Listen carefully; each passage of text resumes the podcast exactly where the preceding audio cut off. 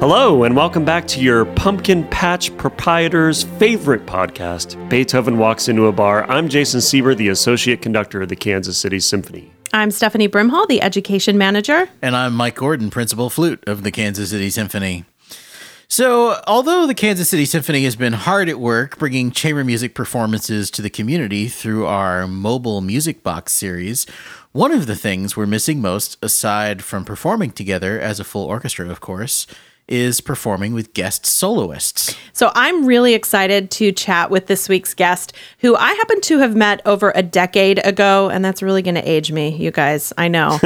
um, but we were both living in San Antonio, Texas at the time. I was a full fledged adult, at least in age, uh, and I was working with the San Antonio Symphony. Um, at the time. And Nancy was a young budding violinist who was very clearly destined for a big career. So please welcome to the show, Nancy Zhou. Hi, Nancy. Hi, everyone. Thank you for having me. It's a pleasure to be here. We're glad to have you. I'm so excited to have you here, Nancy. I as well. So when I met Nancy, she was she was 14 and she won the San Antonio Symphony's Future Stars Concerto competition. Um, and that year, I think, so you made your debut with the symphony later that year. And I, I want to say that was probably your first performance with a major orchestra, maybe at the time. You're nodding, maybe, yes. That is the one that I have listed on my bio, so I think that that's correct. there you go. There have been so many. So I know it was a while ago, but um, I wonder if you remember anything from that experience, or just you know what it was like entering competitions at that age, and kind of where you've gone since then. Yeah, I think you know when you're. I, th- I don't even remember how old I was, but if if it was uh, at the age of nine you don't really put too much thought into the idea of competing. Mm-hmm. Um, it's more of just an event where you perform. So I, I think my father was quite good at um, at least uh, training me in such a way so that when I did compete, it was just more of a opportunity again to perform. So I didn't think too much about it there was definitely not so much stress. I just remember that I was, of course, very happy to win, but it was more of a, I guess, an opportunity to to perform with people that I've known for such a long time in my hometown. So definitely, it was a, it was fun. That's that's all, simply put. I'm really glad that you said that too, because um, you know I've worked with a few orchestras in in this capacity, and Mm-hmm. It's always been my goal in these types of competitions that are geared toward young players um, to make it less competition focused and more just about having a positive experience in a in a pressure situation. So I want the the students and those performers to be able to come in and give them, you know, everything that they need to do their best so that all they have to do is walk out on stage and do that and and I think that's really important in the development of young performers is you know it would be very easy to scare somebody away if you have a, a, negative early you know performance or competition experience. And that's something that i strive for every year when we host these competitions. And i think it's mm. really important. Yeah i totally agreed. So nancy you were here in january i believe it was of mm-hmm. this year uh, performing the mendelssohn concerto with the kc symphony. Mm-hmm. and peter Oundjian was on the podium. It was such a great week of music making. I really enjoyed um, your performance of the Mendelssohn. I mean, that's a concerto, of course, that gets played often, yeah. and so it's so easy uh, for us to take for granted what a what an incredible piece of music it, it is. And your performance of it was just magnificent. We we so enjoyed having you here and, and having you play with us. And that was, of course, as a result of winning the uh, 2018 Shanghai Isaac Stern Violin Competition, a very prestigious competition that happens every other year. Uh, you also won the Harbin International Violin Competition, I believe that that same year. Um, you were on a roll in 2018, Nancy. Um, how do these major international competitions work? Uh, how do you go about selecting your repertoire? Um, just talk to our audience a little bit about that process of, of participating in a major competition like like those 2 mm-hmm. I had the privilege of um, building up a good foundation, uh, you know, experience with working with competitions. Um, but I would say the preparation for these two and back in 2018 was the most complete. Um, if I look back and evaluate, and and that is because I don't think I I mean, I was set to to do my best, of course, but it was more of a mindset focused on preparing and getting to know each piece as, uh, thoroughly as possible. So, in that sense, I think I try to set no parameters around per, uh, the repertoire other than the ones that were given by the administration and competition organizers. Um, organizers. Um, but I try to just treat it as an exploration, like a huge project of, of getting to know as completely, you know, a wide variety of pieces um, from different sets of composers from different time periods. So um, it was quite healthy. It was less toxic than, than the ones that I did, you know, a few years ago. Um, because I think once you hit a certain age, when you when you're older than 18, you start treating it as some, you know, pressurized environment when you compete. And I think I learned how to cope with that kind of feeling and disengage from that. Um, so just a big project. I think I didn't, I didn't try to think of it as a competition. Yeah. yeah. Now a competition like this is sort of like an Olympic event. I mean, it's not only months and months of preparation, but what's different from this as opposed to just preparing a concerto for a weekend like you did with the Mendelssohn is you're preparing many different mm-hmm. pieces. Just talk a little bit about the process of the rounds of a competition and how much music you truly have to learn. For the Stern, it was quite a heavy load. Um, the first round, we had to present a recital for recital program, but mainly solo pieces. Um, and those were pieces that I have been working on over the years.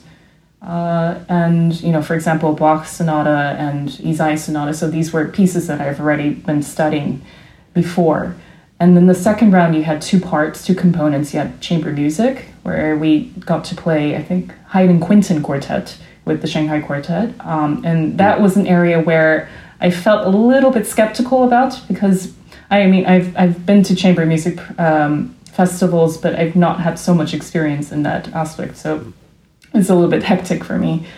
Uh, and then we had another half recital program with a Beethoven sonata, um, with also, I think, a required um, encore piece, I believe. And then finally you come to the final round where you have your your standard commissioned work that you have to play with an orchestra and then also a full concerto.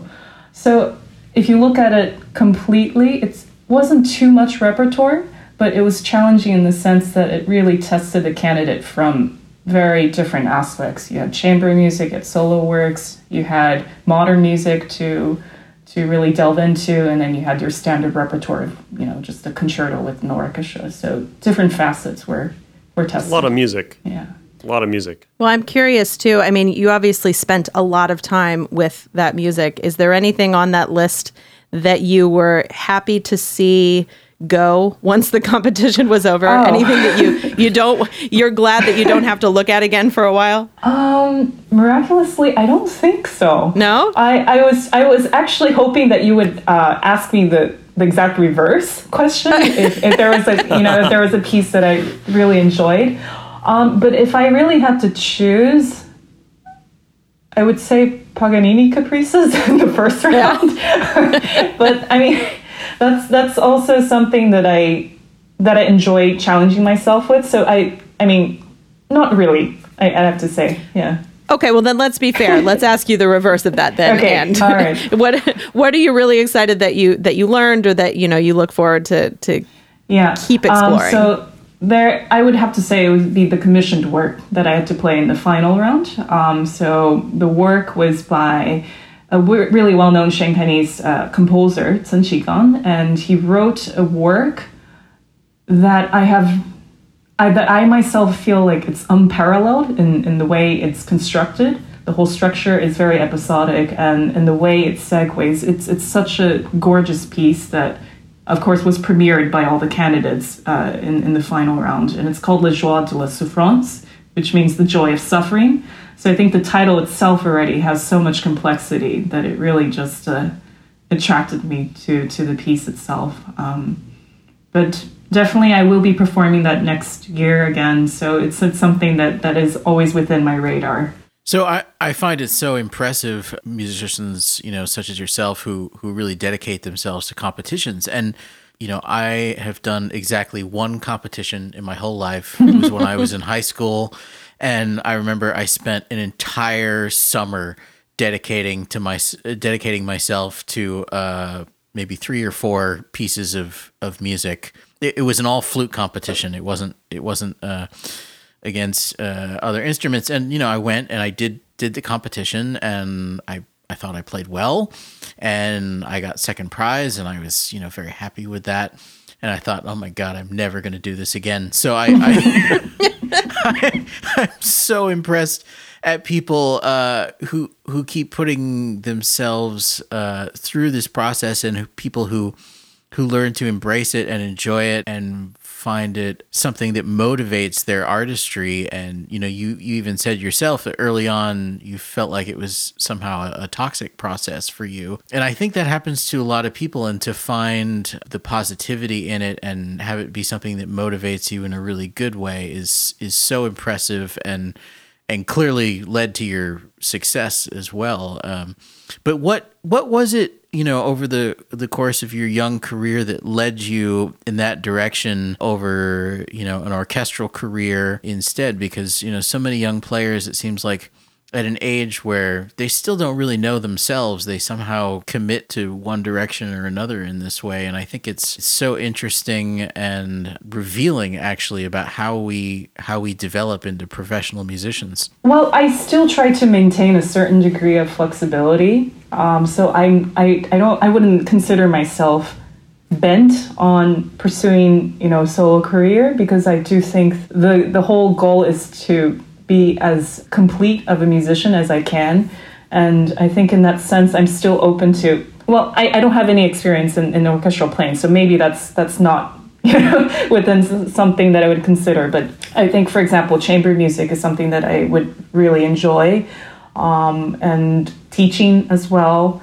Uh, so I think there is definitely room for intersecting these these uh, different aspects. But what I truly enjoy is just the simple feeling of being on stage and uh, sharing music. So maybe this is not so appropriate to say, but I do think even as a soloist, you're still somewhat of a chamber mu- musician. Mm-hmm um, you know, interacting with the orchestra. Um, and I just happened to have grown up with soloistic repertoire because that was what my father had taught me in, in, in the past. And I think that is the avenue where I feel completely comfortable with.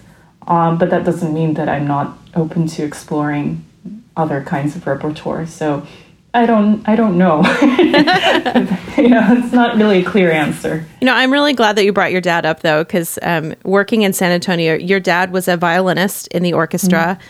I, you know, I, I knew that you studied with him. And I wonder, you know, we talked with Michael Stern a little bit about this when he was on the podcast last season and, you know, what that what that's like growing up with a parent who's not only your parent but but also your teacher. And as a parent myself, like I wonder do you like carve out time where it's like okay now we're dad and daughter and then you know in this window of time okay now we're teacher student or is it just kind of blurry and it just happens kind of throughout the day. How does how did that work for you? Okay so if i had to be truly honest i would say our relationship was rather one dimensional as in he was always my teacher you know but that, that, that doesn't mean that i don't appreciate his fatherhood. Of course uh, because it's it's just it just so happens that the majority of his fatherhood was being a teacher and mm-hmm. and this is the one identity that I can never forget. And because he's he's helped me so much, he's guided me throughout my childhood to to become you know to instill a certain passion for music. So this is something that I'm eternally grateful for. That said, it's it's difficult to imagine him as solely a father figure. Mm. And we we did have our roadblocks here and there, you know, throughout the years.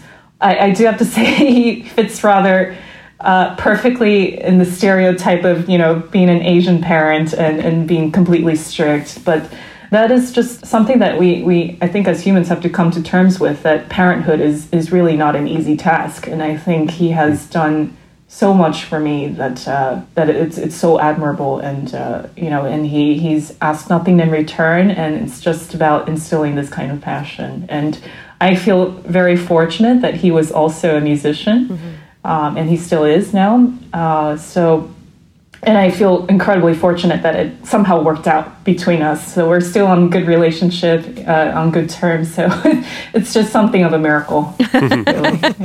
Yeah. yeah. That's great. So I'm always curious. I mean, you know, my parents, particularly my mother and my grandfather, uh, you know, for me, really instilled uh, this passion for music, and neither of them were professionals, but you know, I can remember early on, my mother would practice the piano with me, and we'd pretty much only fight. The only reason I'm good at the flute is because my mother didn't know how to play it and couldn't tell me what to do with it. Um, so, I love it. so, you know, at what at what point for you, um, you know, as you grew into an adult, did you start to feel like this was something that you truly had a passion for and and did with intention, as opposed to you know, this was the thing you'd done since before you can remember and you didn't know why, mm. you know? I, I remember clearly. It's such a great question because I can answer this very specifically. I think it was my first time in Aspen Music Festival. So this was my first summer camp. Um, and I remember taking several lessons studying with Paul Kantor, uh, who, who, who teaches at Rice. Um, and he was the one who really opened up my mind and and really made me realize how much freedom and empowerment uh, an individual can have. And I think that pivot of, of thinking about, okay, so it's not only my father who, it, it's not just my father, what, what he says I have to do, you know, it's not, it's not such a one dimensional thing. And I think after studying with Paul Kantor and realizing there's so much more to explore in, in music and repertoire and working with so many other colleagues uh, during the summer camp was what made me realize that this is so much more fun mm. than, than what it what it was um, because there's just uh, so much shared com- camaraderie and uh, you know playing music together with other people was was what makes it so meaningful. Mm. Paul Kantor is such an exceptional teacher. I know mm. um, he was teaching at CIM when I was in grad school there, and so many of his students not only uh, have gone on to have such successful careers, but they all express exactly what you just expressed that he mm-hmm. Uh, brought out the joy of music for all of them as well and made them fall even more in love with it. So that's really cool.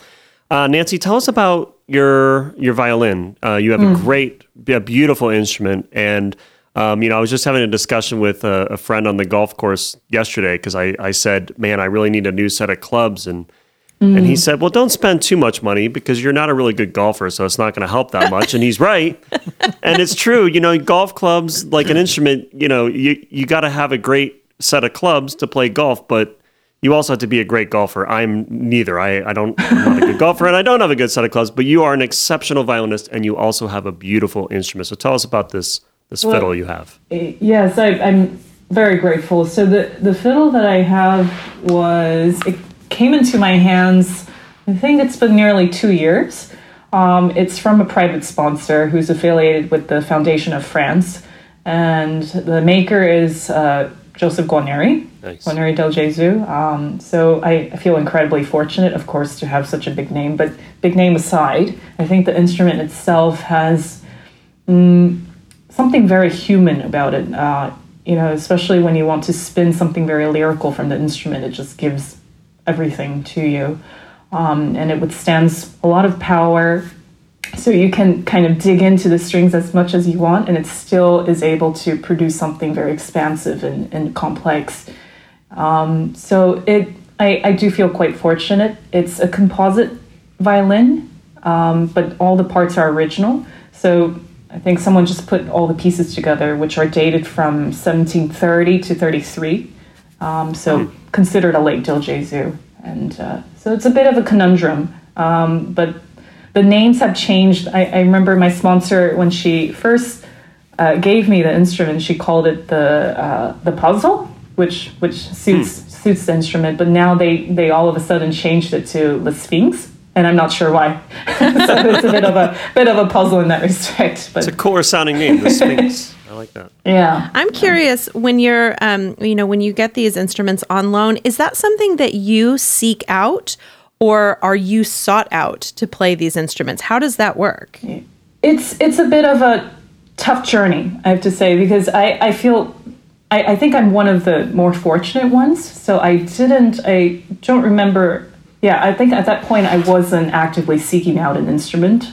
I had a Gagliano from uh, from Florian Leonhardt Fine Violins uh, on loan, so it was equipped with a rather fine instrument already. Um, but my teacher back then, and I studied briefly at the Queen Elizabeth Chapelle. So my teacher Augustin Dumay, he actually recommended me to the sponsor because she was looking for uh, a sponsoree, you know, someone to to take the violin, and uh, so I happened to be that person, and it just fell into my hands like that. yeah. This aspect of you know violin playing and string playing in general, uh, as a wind player, just blows my mind because you know we play on like used cars. That's pretty much it, you know. and I I have a I have a beautiful instrument which I also feel you know, incredibly uh, fortunate to have and still fortunate to be able to own but this aspect is is like another level. And um, yeah i can only imagine as a player to have that opportunity to have that you know i, I feel like i'm married to my instrument. You know, the, i can go to any shop in the world and play flutes and there will never be another flute i want to play and i feel lucky for that. But to have this opportunity to to come to be with an instrument like that just uh, seems amazing to me, and um, and I'm I'm so happy for for people like you that get to get to have that experience, and I and I often wonder like, well, what is it what is it like if you you know are an incredible player and just don't don't have access or don't have the opportunity or mm-hmm. haven't you know had the fortune to to have an instrument like that. So what what do you feel that's different when you play uh, the Guarneri versus you know other instruments that you've had over the course of your career? Um, I think the one determining factor would be that if you do play an instrument where you feel you know at that split second you're just like wow you know it, there's there's this uh, capability of a good instrument to really expand your horizons to to allow you to discover other aspects of sound that you never listened uh, or never heard. Um, and I think this is what I had with the Del Gesù. But funnily enough, it, it didn't happen in the beginning. So this is another odd thing about good instruments is that they, they grow over time and they have the ability to, to develop in sound. They kind of cater to your your way of playing. You also cater to the soundscape of that specific instrument, and it's just mutual growth. And I think with past instruments, I didn't have that much of a, you know, two-way relationship. It was more of trying to get the best out of this instrument and trying to to tweak bits and pieces of my own playing so that I can adjust to to the strengths of this instrument while uh, not basically, you know, enhancing the weakness of so-called of an instrument. So, so you mentioned um, before before we uh, got on this podcast today, you mentioned that you are newly married and you're married to a luthier. Yes. Yes. I wonder. Um, I don't want to cause any like discord in your your your new marriage, but um, does he work on your violin? Oh yeah, he does. He does. Okay, good. good. yeah, that, that's good for free. For free. Oh well, that's for free. even better. That's that's nice. Yes, that's good. I didn't know if that was free. something that like you just don't bring into the relationship because that's high pressure and you don't want to mess with that. So. Oh, oh no, oh no, oh no. This is this is not this is not even on a business level. So yes, it, it's just it goes without saying that he has to provide these services. Perfect. I, I, think it was written in the vows, actually. Yes. Right. It, had to be no. had to take care of your instrument.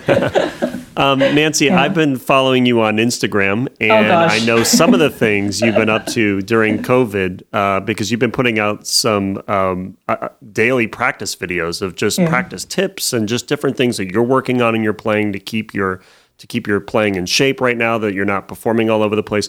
What else have you been doing uh, during these last seven months? Okay, so uh, aside from these, yeah. I've been trying to expand my repertoire as well. Just probably like uh, uh many of my colleagues, uh, they're doing the same thing. So mm-hmm. expanding repertoire, getting to know, getting to work through pieces that you have not had an opportunity to, um, especially during busy times. Um, and then also teaching. Teaching has been something that I've uh, come to develop a passion for. Um, and I think aside from that, I've been doing some hiking. uh, spending some time in, in nature, uh, reading a little bit more, um, keeping up with the news, keeping up with, with, with you know what the world is is going through. Um, but yeah, so so I think the the main takeaway from this was uh, teaching. So, are you teaching um, just virtually? Do you get to do any in-person teaching? And I'm, I mean, I'm assuming you're doing in virtual stuff at least some. And how is that? How does that work for you? Yeah, so teaching-wise, not at the moment in person. Uh, everything is conducted online. Um, how is that? I think surprisingly very well. Mm. Everything's going quite smoothly um, because I think with teaching, the the main caveat was that you you're you can't be hands on, right? And but I think it also challenges you to articulate everything as clearly as you can to the student. Um, so in that sense, it's been a huge educational opportunity for myself to to be able to do that. Uh, I'm still trying to learn how to do that. I think over the course of the months, but um, I would say you you don't lose that human connection, even if it's online. But I still I still crave, of course, meeting with people in in person. Um, so there's there's still a big difference, but this is not a bad substitute. Hmm. All right, I have a very important question to ask because you and I are both native Texans. Yes. And Mike is going to pretend that he's a Texan because he went to he lived in Houston for like 2 years and he knows uh, things about what I'm about years. to ask you. oh yes, you spent 4, four years, years there. A true yes. Texan. Four years. I'm curious what cuisine you miss more from Texas. Mm. Do you miss the barbecue or do you miss the Tex Mex? Because I have a very clear answer on what I miss. I, I have a very clear answer as well Tex Mex. yes. Tex Mex. Oh, for definitely. sure, right? Yeah, Tex Mex oh, all the way. you just can't get you cannot get I mean obviously it's in the it's in the name Tex-Mex but you cannot get you can't replicate it anywhere else. Once no, you cross no. the border into Texas, it's delicious. And everywhere else, it's like. Eh. Although I have to say, I, am not sure. I think I've heard rave reviews about uh, Mexican cuisine in California as well. Sure. But I think that's probably di- that. I think that is different from Tex-Mex. Totally different animal. Yeah, yeah, very, yeah. very yeah. different. Unrelated. Yeah. yes. Mike, what do you think? Uh, uh, what do Tex-Mex you well versus barbecue in Texas? Yeah, I, kn- yeah, I know what you're going to say. It's not even a uh, why are we having this conversation? It's Tex Mex.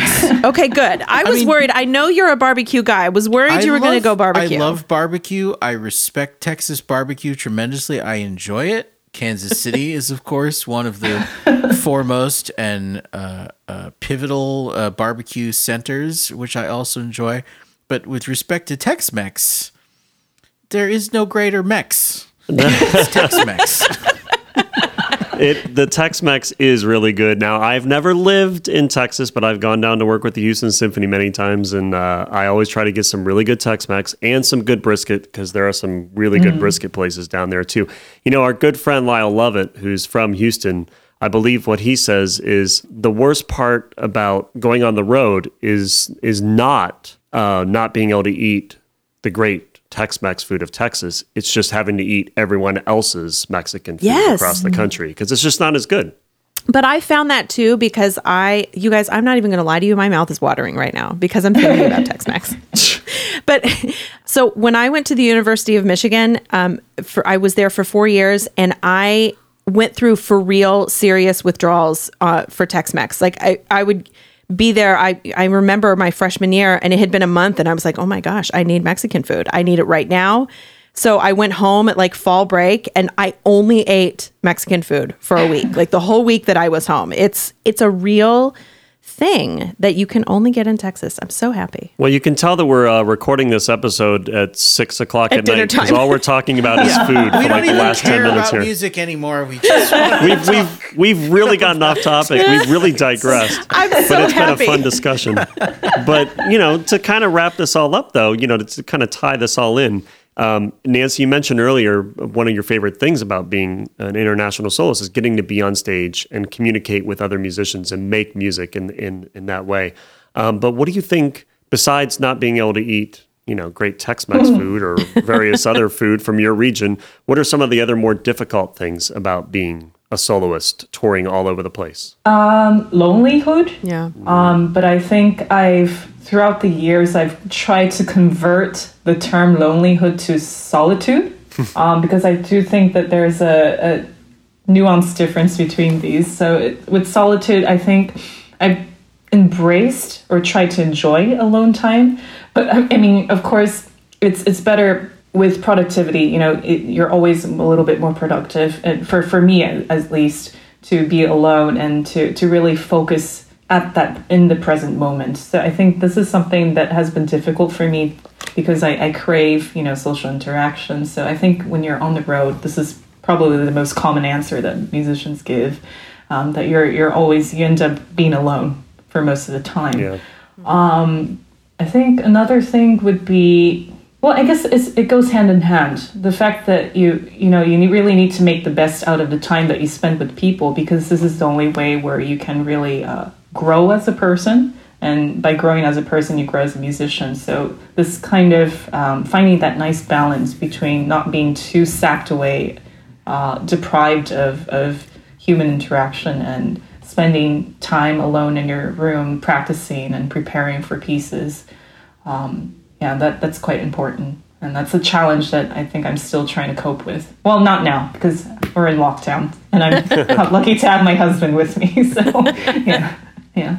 But that was going to be my question actually is, you know, in the normal times, how many weeks uh, on average will you spend, you know, on the road away from your home, away from the people that you know? Mm, I think last year, because it was so competition focused, I spent a lot of time preparing um, by myself. So I would say on the road, it was not so often.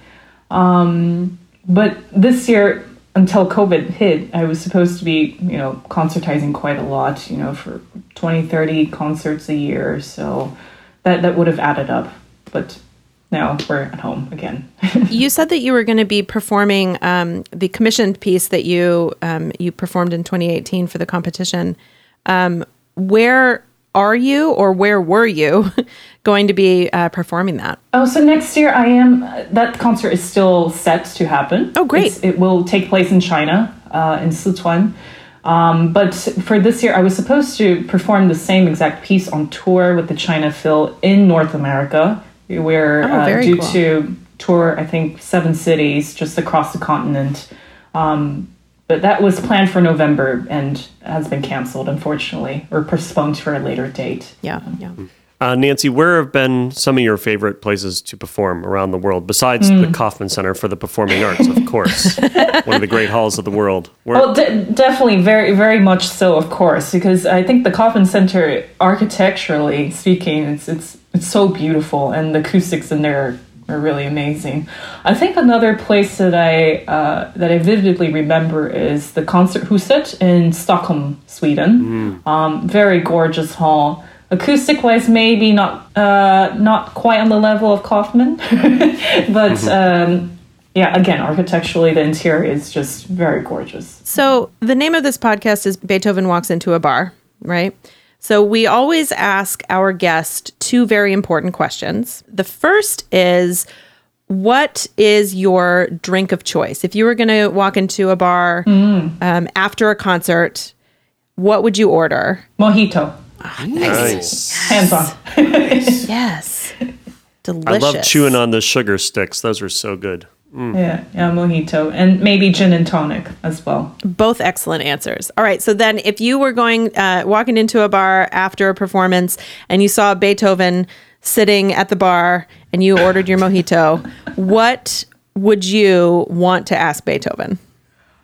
I think this depends on how drunk I am. Um, but if I were super, if I were super drunk, if I was super drunk, I'd probably ask um, how it was for him to deal with his deafness, you know, imminent deafness. Um, if I were a bit sober, I would be a little bit more sophisticated and ask what his opinions are on interpretive freedom.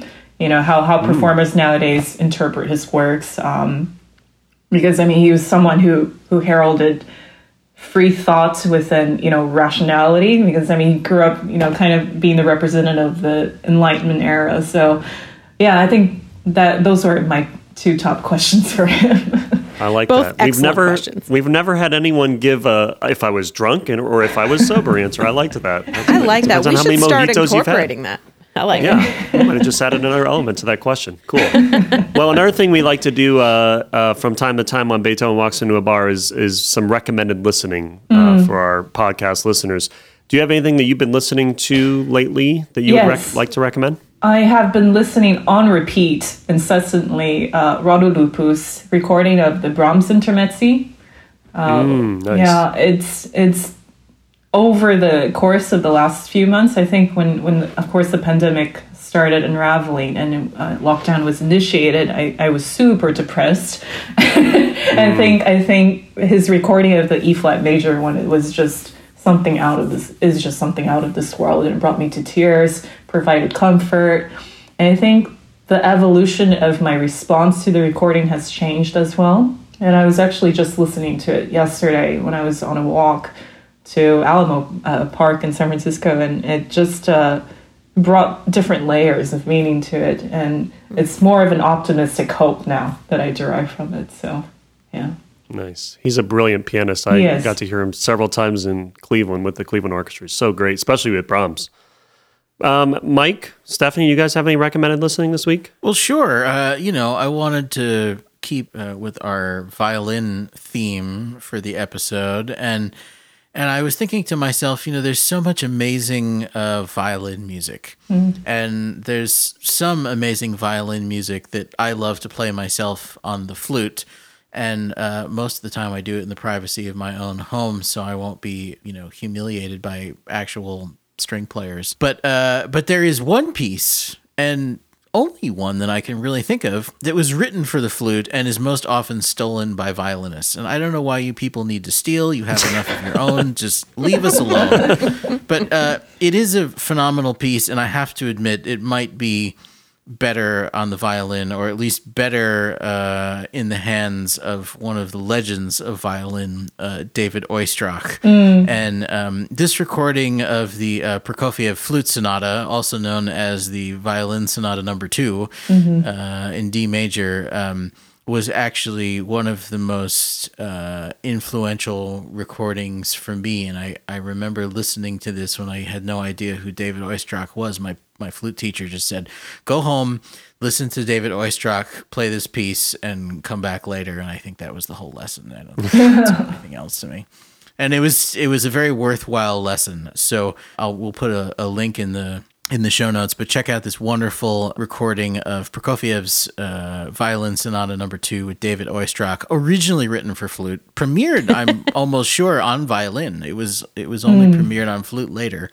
Uh, it's one of my favorite things to play, and um, listening to Oistrakh play it is uh, is transformational. I think for me. So enjoy it. Well, I too stuck uh, with the violin theme today, and uh, I chose a recording of the Tchaikovsky Violin Concerto, um, Itzhak Perlman and the Philadelphia Orchestra.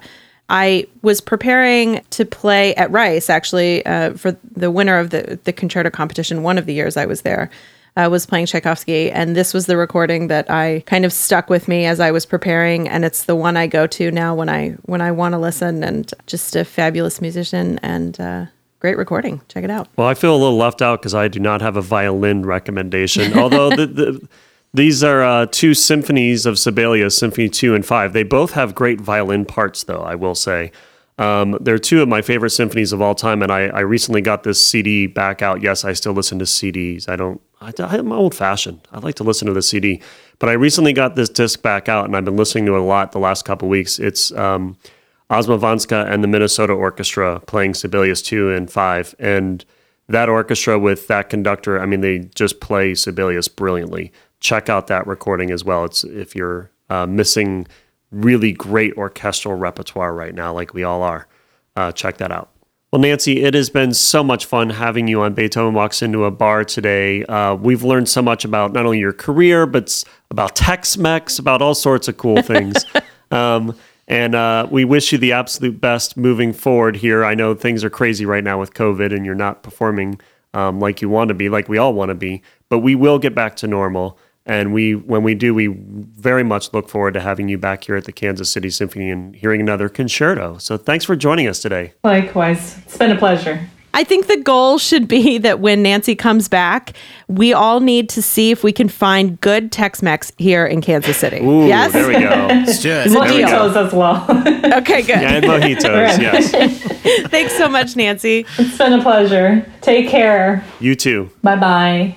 Well, in our next episode, we'll be joined by the special woman who sent me to prison. Lee Lynch runs a program at Lansing Correctional Facility called Arts in Prison, and she is committed to the idea that arts are an essential part of helping inmates cope with the stress of prison and preparing them to re enter society as more peaceful and constructive citizens. We'll also find out if anyone really wears orange and why visitors may not wear blue. All this and more next time on Beethoven Walks into a Bar.